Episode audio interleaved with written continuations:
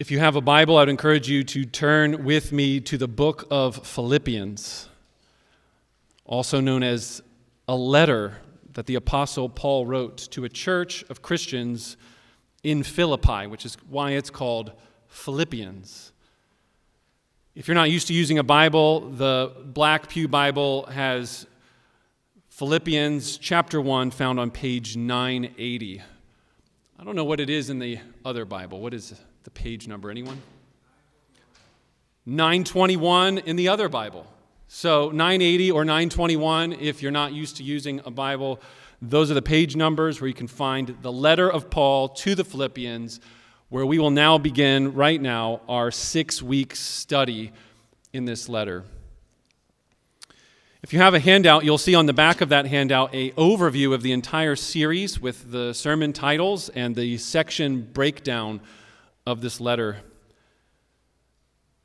I've called this series The Gospel and Philippians. More so than almost any other letter that Paul writes, the percentage of concentration regarding the word euangelion, which we have translated in English, the gospel, Paul uses that word a lot. Many people call this letter the letter of joy, and it is very much a letter filled with joy from Paul as he expresses it to these people. But I think supremely, Philippians is about the gospel. It's centered around the gospel, so you'll see that third message, the gospel and politics, just as a little teaser. That's not about bipartisan American politics. That's not the sermon that will be preached but rather the citizenship of heaven and a new kind of political thinking and living based upon the gospel.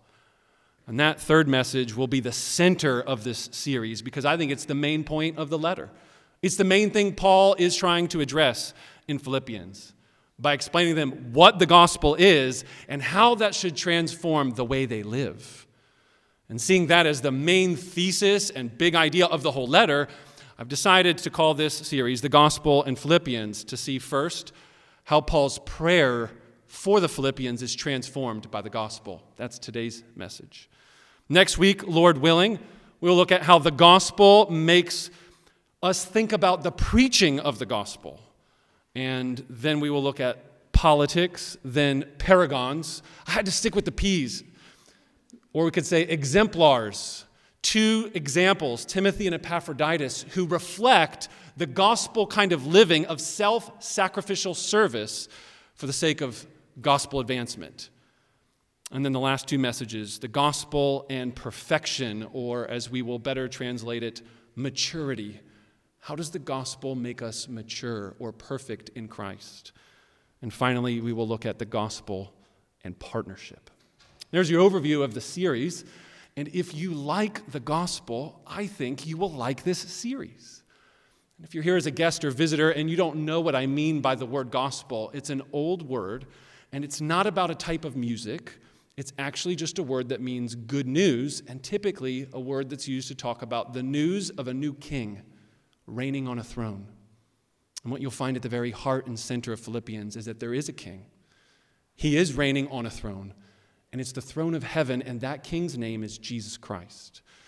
So if you're new to Christianity, welcome. Come for the next six weeks. Come listen to us read God's word from Philippians and consider how the gospel of King Jesus transforms the ordinary, everyday moments of our lives. And let's begin first with the first section, verses 1 to 11, the gospel and prayer. Would you follow along as I read verses 1 to 11. Paul and Timothy, servants of Christ Jesus, to all the saints in Christ Jesus who are at Philippi with the overseers and deacons. Grace to you and peace from God our Father and the Lord Jesus Christ. I thank my God in all my remembrance of you, always, in every prayer of mine, for you all making my prayer with joy because of your partnership in the gospel from the first day until now. And I am sure of this, that he who began a good work in you will bring it to the completion at the day of Jesus Christ. It is right for me to feel this way about you all because I hold you in my heart. For you are all partakers with me of grace, both in my imprisonment and in the defense and confirmation of the gospel.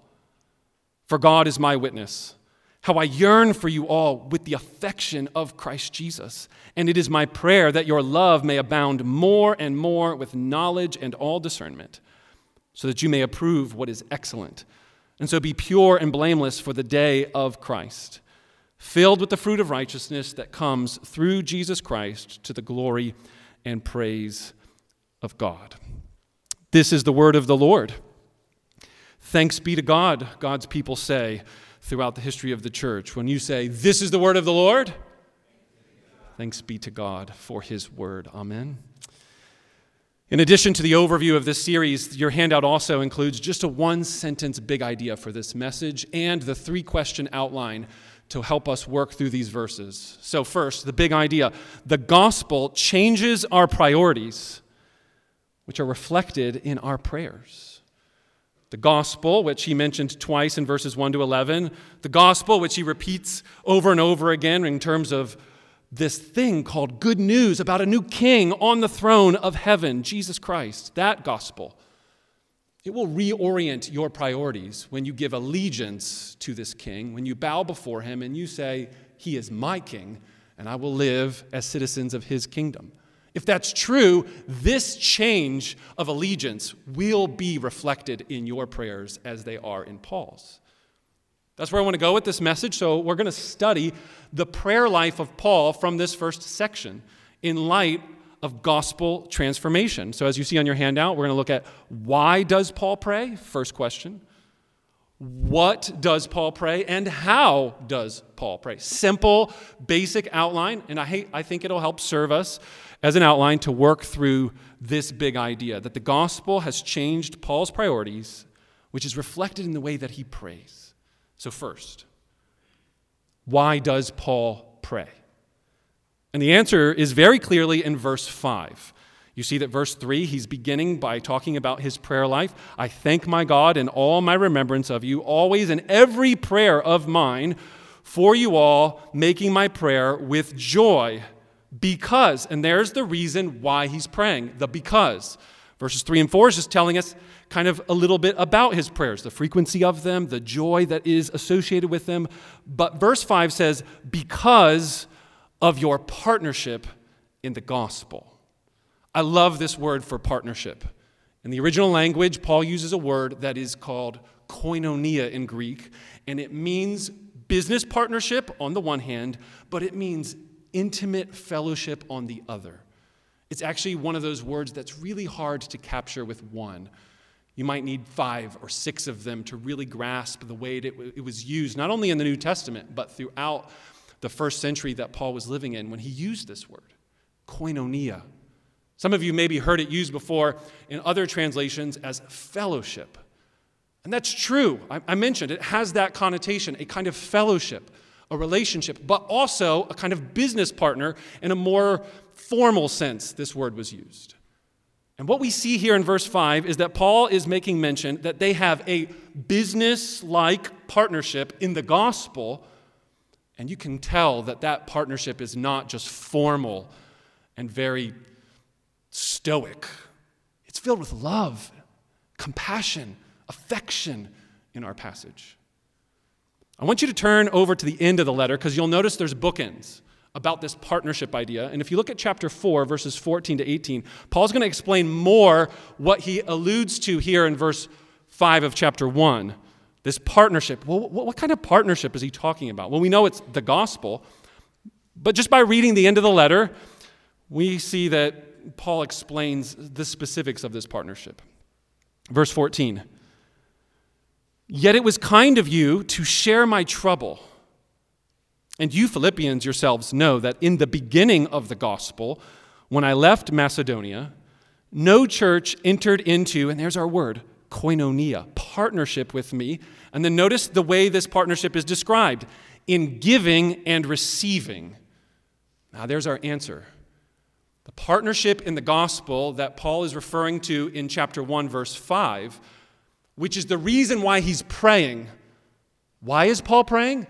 Because of a partnership that he has with the Philippian church. What kind of partnership? One of giving and receiving, financially more likely. Some sort of physical, material support.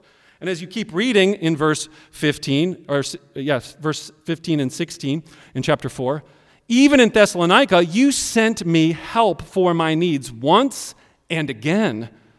And then notice the way he's not begging for money. He's not a TV preacher that says, Give me your money. He says in verse 17, Not that I seek this gift, but I seek the fruit that increases to your credit. And there he uses a very financial term. And that's how we know he's talking about giving and receiving of goods and services or perhaps money itself. And he says in verse 18, I have received full payment and more. I am well supplied, having received from Epaphroditus the gifts you sent, a fragrant offering, a sacrifice acceptable and pleasing to God. All right, friends, if you did not track everything I just said, I'm going to sum it up very simply. The letter of Philippians is four chapters long, and it is a rather lengthy thank you card. That's what it is. If I could sum it up in the most simple of terms for all of you to understand, Paul is writing a letter. It's like a thank you note. And therefore, he is thanking God first and foremost for the Philippians to provide for him when he needed them to provide for him. Did you notice that little line he made in chapter 4 where he said, You only helped when no one else would? So, if you don't know much about the Bible in the New Testament, Paul is a man who is a devout Jewish man and was radically converted to Jesus Christ and became a Christian, one of the earliest Christians. And he became this, for lack of better term, rock star kind of disciple maker and preacher, and he's traveling around and he's preaching the gospel. And as he does so, people are becoming Christians and churches are being started, and then he makes them strong and sets up leadership and then moves on to another place. Now, for a while, he's doing this while still working a full time job. And he says in another place that he's making tents to provide for his needs. But at some point along the line, churches that he helped start start providing for him the financial needs that he has so he can just preach the gospel, go to bed, and trust God to bear the fruit. As he says in 1 Corinthians, I preached, somebody else came and watered, but God gave the growth.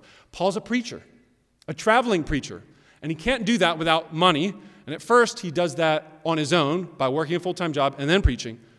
And then, eventually, people like the Philippians start paying for Paul to preach. That's the backstory. There's a lot more we could share, but are you understanding why Philippians then is a thank you note to people that he holds dear to his heart for the fact that they cared for him and loved him during times that he needed just basic everyday needs? So, Philippians is a letter about partnership in the gospel, it's a letter about friendship, about a friendship that was formed, as we read a little bit of that in Acts chapter 16. Go back and read the whole chapter, and you'll see Paul's interaction with the Philippians and how they came to faith. But I said in our big idea that Paul's priorities are changed because of the gospel, and they're reflected in his prayers. What do I mean by that in this first point? The reason he's praying, we've seen, is because Paul has a partnership, a relationship financially with this church. But look at verse 7 back in chapter 1 and notice the feeling and the emotion and the affection that Paul has. It is right for me to feel this way about you all because I hold you in my heart, for you are all partakers with me of grace both in my imprisonment and in the defense and confirmation of the gospel. For God is my witness, how I yearn for you all with the affection of Christ Jesus. All right, basic, simple question. You can see this right in your Bible. You don't need to know Greek. Where is Paul when he writes this letter and when he's doing this praying? Where is he located? Answer a prison. He's in jail. And if we track the story of Paul in the book of Acts, regardless of where he might be, because he was in prison multiple times, as we already heard in Acts chapter 16, he was thrown in jail for a little bit. He was frequently in jail. So scholars debate where he was at jail. The point is, he's in jail, and he's praying for them with love and affection And this is what I mean he cares about them. Why is Paul praying? He is praying thanks to God for their partnership, but he is praying for their souls, as we will see in the next point, the what of his prayer. But for now, we need to see the why is that even though Paul is imprisoned, this does not keep him from thanking God, being joyful, and praying for other people. And so, if you look forward in chapter 1, look at verses 19 to 26, and you'll notice that he's talking about this predicament of being in prison and not knowing whether or not he was going to live or die. I mean, friends, please, just for a second, imagine yourself in Paul's shoes in a prison and knowing that at any moment your head might be taken off. What would you be praying? What would you be feeling? Affection for your business partners? Verse 19, he says, For I know that through your prayers and the help of the Spirit of Jesus Christ, this will turn out for my deliverance. He's feeling pretty confident that God's going to answer prayer and he's going to be able to be released from prison and see the Philippians again because he loves them so much. And that's why he says in verse 20, It is my eager expectation and hope that I will not at all be ashamed, but with full courage, now as always, be honored in my body, whether life or by death. And this is where he starts to say, You know, I might die. I'm confident, I'm hopeful that I will live, but I might die. And if I die, praise the Lord, because I am in Jesus Christ. And for me, dying is gain. For me to live is all about Jesus Christ. And for me to die, well, friends, that's not the worst thing in the world that could happen to me. In fact, some people, they call that a promotion. It's gain. It's far better to be with Jesus than it would be to be in this world. But if I have to live, this is verse 22, if I have to live in this flesh, well, then that means fruitful labor for me. That means preaching the gospel. And between these two choices, being with Jesus and dying, or being with you all and preaching the gospel on the earth, ah, I don't know. What should I choose? Are you starting to see that when you read Philippians, Paul has been transformed by the priorities of this world versus the world to come? Is that obvious to you just from these few verses?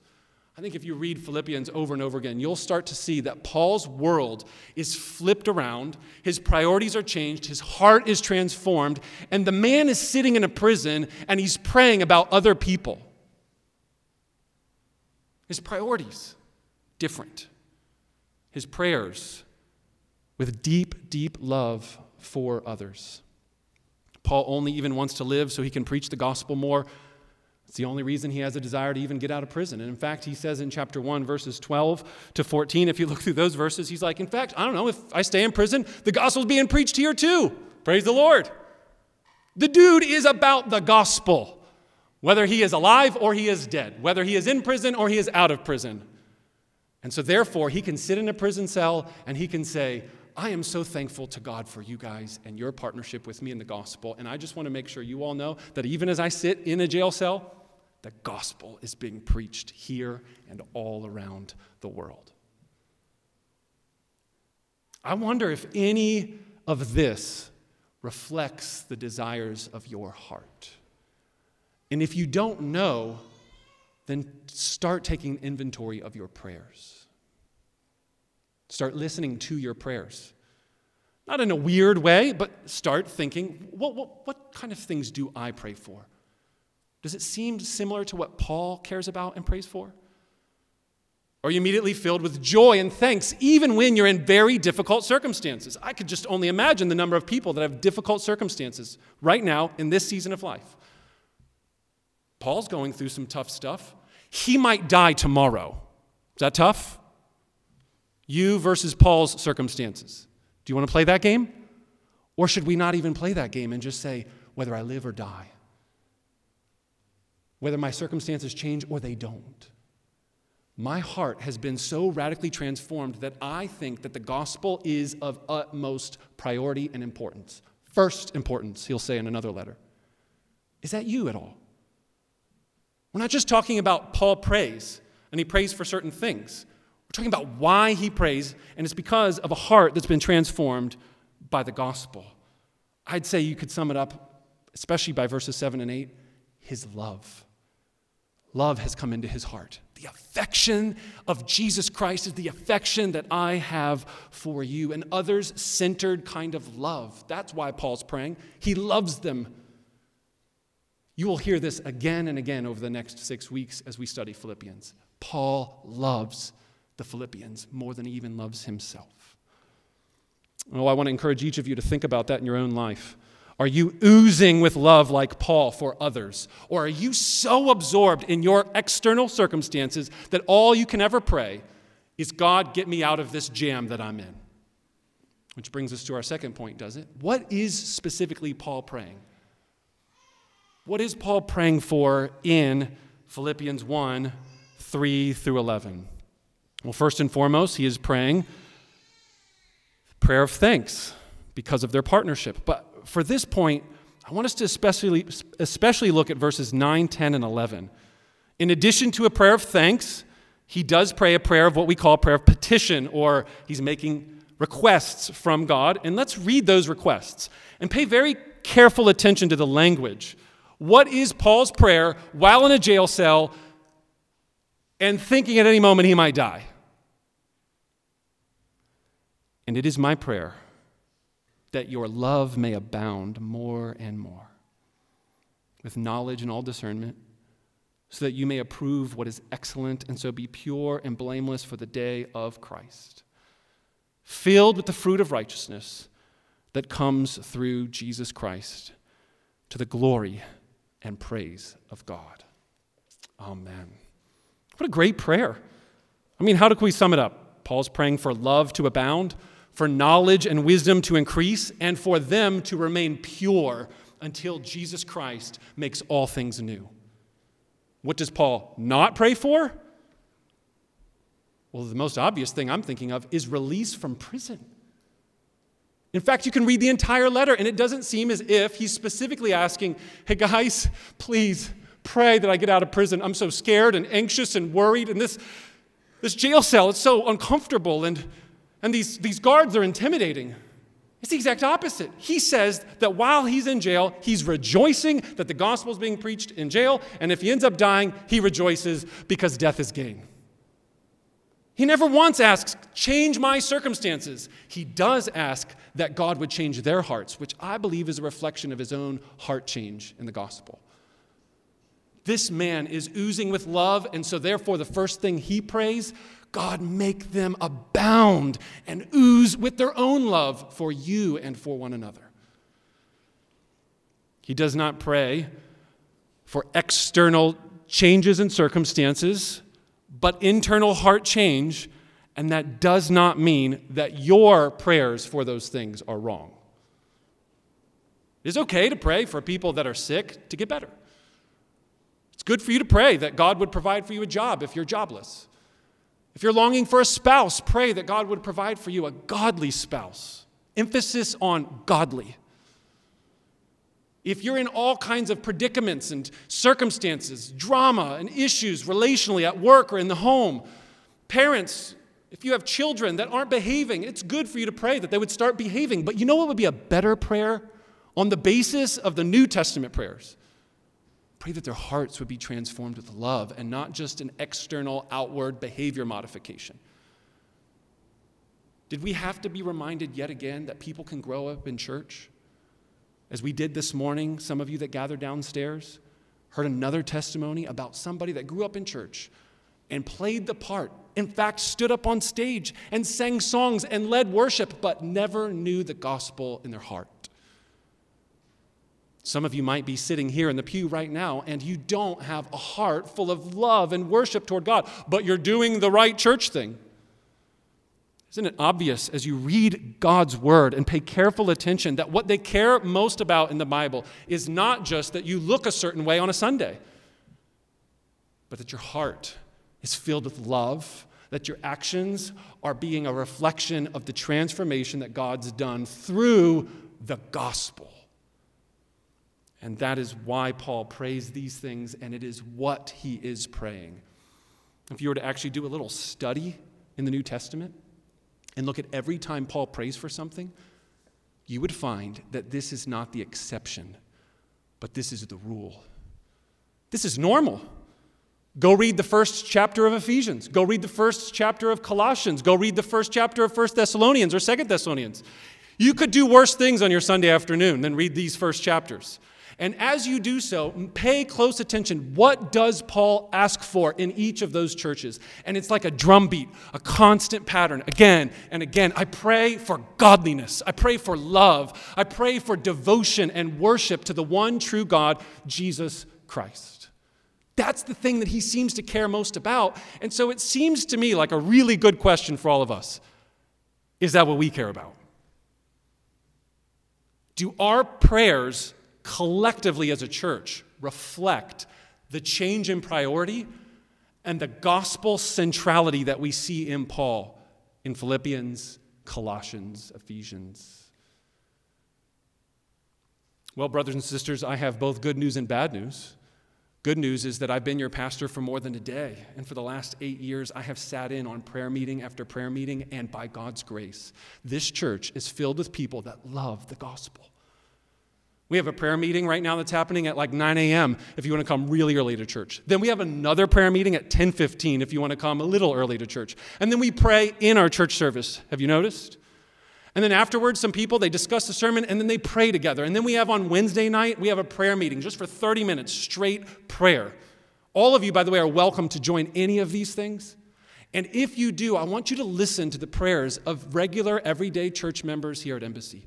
And what you'll find time and time again is that we have a group of people, not to pat ourselves on the back, but to give all glory and praise to a God who, through the gospel, changes people's hearts. And therefore, when you listen to their prayers, it reflects a gospel priority. So, those of you that were downstairs, we heard a testimony, and I asked for a prayer request. And what did Harry say? She said, Please pray that as I study at Moody Bible Institute, God would use my studies so that I could advance the gospel when I go back home. First prayer request. I didn't set that up. That's just what people who have been changed by the gospel think like. We heard how she was changed by the gospel in her testimony. The joy she had that her, she knows that her sins have been forgiven. So I would encourage you to go to prayer meetings at Embassy Church as a practical application and listen to the prayers of people that love Jesus more than they love their lives. And see if that culture, week after week, does not start changing your own priorities, your own desires. It starts to get infectious, actually. It's my own personal experience. I give you the test. Sit in on two to three prayer meetings a week at Embassy Church the ones I just listed, and create new ones. If we have a new prayer meeting come out of this sermon every day of the week, praise the Lord, right? But hopefully, our praying is filled with gospel truth and gospel desires and gospel advancement. I was thinking of one of our church members every Wednesday night.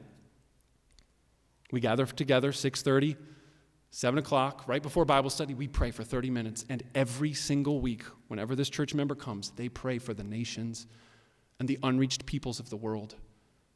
Every single week, without fail.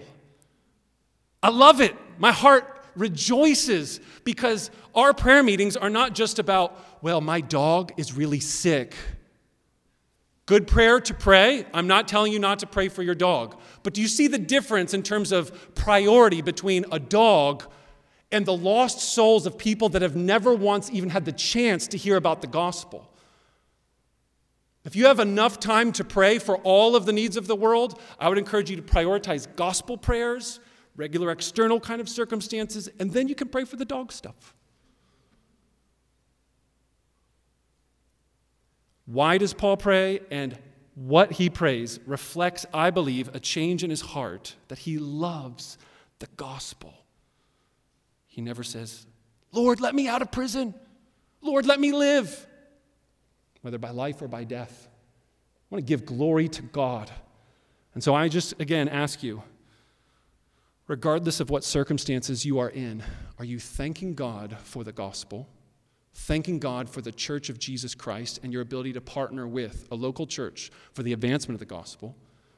And are you praying first and foremost that you and the friends and the church members sitting around you that their love would grow and abound? Both for God and for one another.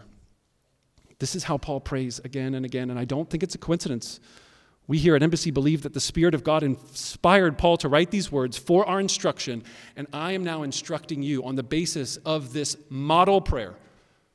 Brothers and sisters, pray these words, memorize them. I remember when we were studying Philippians, Erica, as I see her in the corner of my eye, she memorized this and she started making this her prayer for our church. How about 20 more of you? Great prayer. Pray that God would make our church filled with love, filled with purity, filled with wisdom and discernment. And I pray that God would use this sermon as an encouragement for each of us to not only pray out of a heart centered around the gospel, but a heart that wants to see the gospel advance, and therefore it becomes the priority of our prayers. Third and finally, how? We've considered why Paul is praying, like the circumstances around his praying. We've considered what he specifically prays. Now, third and finally, I want to just think about how. All right, some of you might be here and you're thinking, that sounds good. I hope some of you are thinking that. That sounds good. I want that. How do you get it? Do you just think to yourself real hard, okay, God, I want to love you more? Is it kind of a grit your teeth kind of thing? Is it self effort? How does your heart get trans- transformed and your priorities realigned to the gospel? Answer two things. First, confidence in God's work to save all the way to the end. First reason Paul can pray this way confidence in God's ability to save to the end. Second, a meditation on the amazing love and affection of Jesus Christ. My guess is that if you would so receive these two ideas first, a confidence in God's ability to save to the end, and second, the affection that God has for you in the Lord Jesus Christ, your heart might even start being changed right now. Let's consider them as we close out our time.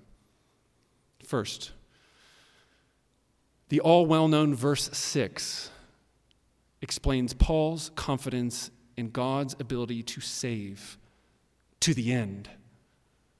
And I am sure of this that he who began a good work in you will bring it to completion at the day of Jesus Christ. I'm sure of this. Confidence, certainty of what, Paul? What are you so confident and certain about? That God began a work in the Philippians. He's confident. Was it the Philippians that figured out, oh, my prayer life's kind of self centered? So I'm going to do these prayer techniques and then I'll become more loving? Or is it that by hearing the preaching of the gospel, as we consider the, the overarching testimony of Paul and the New Testament, through the preaching of the gospel, and hearing the good news that God does a work in you, that that changes someone's life? I mean, what if it wasn't dependent upon your performance in prayer, but it was dependent upon God's power in you? If you're struggling to see this connection, I want you to just turn to chapter 2. And we'll see this again because it's so important, but it makes the point that I'm making here of God's confidence to do a work in you. And this is verse 12 of chapter 2. Therefore, my beloved, as you have always obeyed, so now, not only as in my presence, but much more in my absence, work out your salvation with fear and trembling. For it is God who works in you, both to will and to work for his good pleasure. Again, if you're here today and you're not a Christian, like you don't understand yourself to be living in a personal relationship with the Lord Jesus Christ, you've not been baptized at a local church,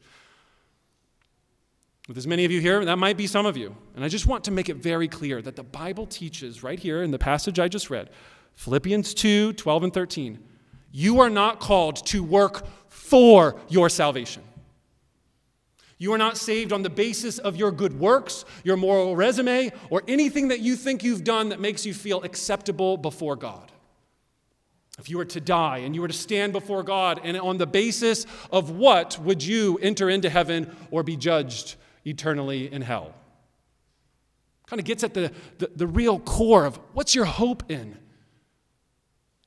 The Bible's hope is in the work that God does in us on the basis of the work that Jesus did for us.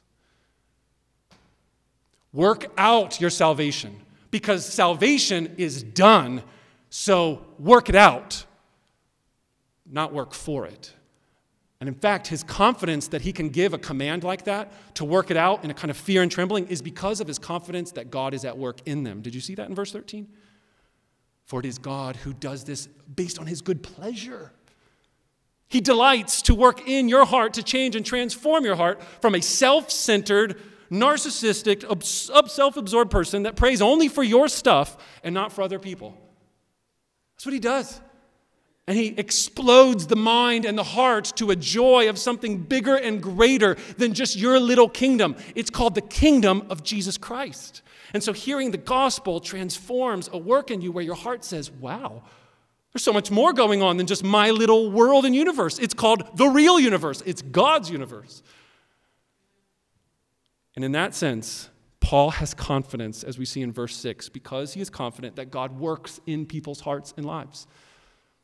So I just really want to make sure, pastorally, you all are seeing that the Bible says that God works in people's hearts. He, he does this. You can receive it, but you cannot manufacture it. You do not pull levers. Going to prayer meetings this week does not guarantee that your heart gets changed. On the mercy of God, you're saved, and on the mercy of God, you are transformed from one degree of glory to another. Our job is to put ourselves in the waterfall of God's grace and just say, God, Spirit, blow on me and move me forward in my sanctification, in my holiness, in my godliness. So have confidence like Paul does. That's our first point. How does Paul pray this way? Because he's confident that God is going to work in the Philippians. Before we move on to the second point, I do just want to make sure it's really clear. Sometimes this verse in verse 6, it's a very beautiful verse. It can be over individualized. I believe he's not just talking about God's his confidence in God to do the work just in their own individual hearts. It's plural, in you, plural. And in the partnership that we have, and that's why I said his confidence is not just in individual Christians changing, it's that, but it's also to the end. It's a confidence that he has that to the end, God will advance his church and the gates of hell will not prevail against it. It's his confidence in that if God started to change someone and put the Spirit of God in them, he will keep them to the end, even when they're struggling to keep themselves in love toward God. He keeps. And no one can snatch them out of his hand. And so, therefore, the advancement of the gospel is both individual and corporate. And I think he's talking to the Philippians perhaps even more heavily on the corporate nature of it. They've created a partnership together, and he's saying, I know God started a work when I started preaching the gospel, and I'm confident that he's going to finish that work, not just in you, but in the world. Are you that confident? And are you that global thinking in your Christianity? Has your heart become not only others centered in your prayers, but hope filled for the nations, for God's advancement of the gospel to the ends of the earth until the day of Jesus Christ? It's a short little reference to the end when Jesus makes all things new. And what was the second reason? How does Paul pray this way? Not only confidence in God's work in and through the Holy Spirit, it's kind of presumed and not made explicit, but God's work in the heart and in the church. But second reason, affection. I remember when we were studying this several years ago in our Wednesday Bible study. And this, this point so encouraged my own heart, and I want to just close out with this thought. He says in verse 7, It is right for me to feel this way. The word could also be translated to think. So it's, it's not just like he's got feelings, although it's clear he does. It's right for me to have these kind of thoughts about you all joy, thanksgiving, just a real sense of love. And he says, Because of how I hold you in my heart, and that you're partakers with me of grace. both in my imprisonment and in the defense and confirmation of the gospel. And then here's the verse, verse 8. For God is my witness, I am not lying. He's, he's so doubling down. He's like, guys, I don't want you to think I'm exaggerating here. I yearn for you all with the affection of Jesus Christ. All right, so first, Paul has a deep and abiding affection for these Philippians based on their partnership in the gospel. That's clear. But he uses the affection of Jesus to show how much he loves. Do you get the logic of verse 8? That verse means nothing if there is not an affectionate Savior named Jesus Christ. Why would he appeal to the affection of Jesus to try and explain his sinful, impartial, half hearted, at best, being a sinner, but saved kind of affection? Because he knows that there is a greater, supreme affection, and that affection is Jesus Christ. And so I wonder if you believe that God is for you and not against you, that his love for you is so grand, so awe inspiring that it doesn't change and transform your heart and life when you just ponder for a moment wow, the God of the universe looks at the little dust of the earth like you and me, and he loves us. He so loves us that chapter 2, verse 6 is going to tell us that he did not consider equality with God a thing to be stolen and grasped and, and held onto. Rather, he humbled himself. And he took on the form of a human. Not an angel, that would have been lower. He was God in the heavens, and then he didn't just become an angel, he became a human. He became a slave. In fact, he became the lowest of low of humans. He hung cursed and naked on a cross, even death on a cross. But God, in His kindness and grace, did not leave Jesus Christ dead in the grave, as we celebrated last week, Praise the Lord. Hallelujah. He is risen from the grave. And God saw the humble character of Jesus, the works of Jesus on the cross. He was pleased by these actions, and He raised him from the dead, and then He seated him at the right hand of the Father, ascended in heaven as King of kings and Lord of lords. And every knee will bow, and every tongue will confess that Jesus Christ is the supreme Caesar, Lord, Emperor, ruler over every nation over every person. That's the gospel. That's the gospel that Paul makes clear at the center of his letter. And it's that gospel message that if you were to just reflect that that is not just something that was done, it was done for a reason. And not just to take away your sins, but to express the love of God. As Romans 5, uh, Romans 5 verse 8 says, God demonstrates his love, his affection by dying for us. So, brothers and sisters, I encourage you to meditate deeply on the gospel and more specifically, think about the fact that there is a God who so loves you with an affection that you could never even dream or compare in your marriage, in your family life. All of those things are just a faint shadow compared to the affections that God the Father, through the Son, and by the Holy Spirit, can pour into your heart and change you to become an others centered person filled with love for the gospel, for the church, for the advancement of the gospel to the nations, and for others. It's no wonder that the reason he says all of that stuff about Jesus in chapter 2 is to help people consider others more important than themselves, which is exactly what he does in his opening prayer. Save me, I'm in prison. No, it's not what he does. I thank my God for you every time I think of you, and I have deep joy in my heart because of the partnership we have in the gospel. I'm right to think this way and feel this way because I hold you close in my heart. And I love you. I love you so deeply. It, it, it, reflects just a faint shadow of the affection that God has shown in the Lord Jesus Christ. So I pray that your love would abound again and again, and that you would have wisdom and discernment overflowing and that you would be kept pure and spotless when Jesus Christ returns. Would you pray with me?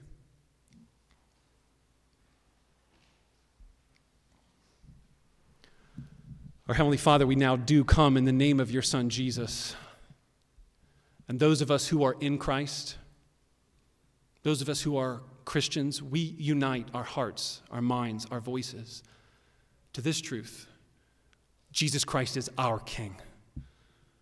We know He is the King, but He is our King, and we pray that that King, Jesus Christ, would pour out upon us afresh the Holy Spirit, that He would change us from the inside out, and that as we reflect on our own praying, that over the course of our years of thinking about being in a relationship with Jesus, our prayers would be changed and reflect your love for us. So, God, I pray for Embassy Church members, regular attenders, and any of the people here that are guests or visitors. I pray that this message would be an encouragement to them to reflect upon what they really want most. And I pray that, like a mirror, you would use this word to reveal that what our hearts should want most is your glory and praise. And in all the ways that we fall short of that glory, we, we praise it and we rejoice because we know that you have provided a means of salvation and it's a work that you do and have done and will do and complete. So I pray for confidence I pray for hope. I pray, God, for this church to be filled with people that love prayer and want to pray from their heart, not just pray as an external action of this is just what we have to do. Oh, Heavenly Father, we pray that these things would be coming true not just for our sakes and our good, but for the good of your kingdom and your glory amongst all the peoples of the earth. Lord, I want to pray for what we mentioned earlier that unreached peoples around the world will hear the gospel because of prayers being offered up to you even now. Lord, we love the gospel so much, and our hearts ache when we think about people that don't know or don't even have the chance to know about how you have affectionately loved us in Christ. So we pray with all of our hearts that this church would become so others centered, so others minded.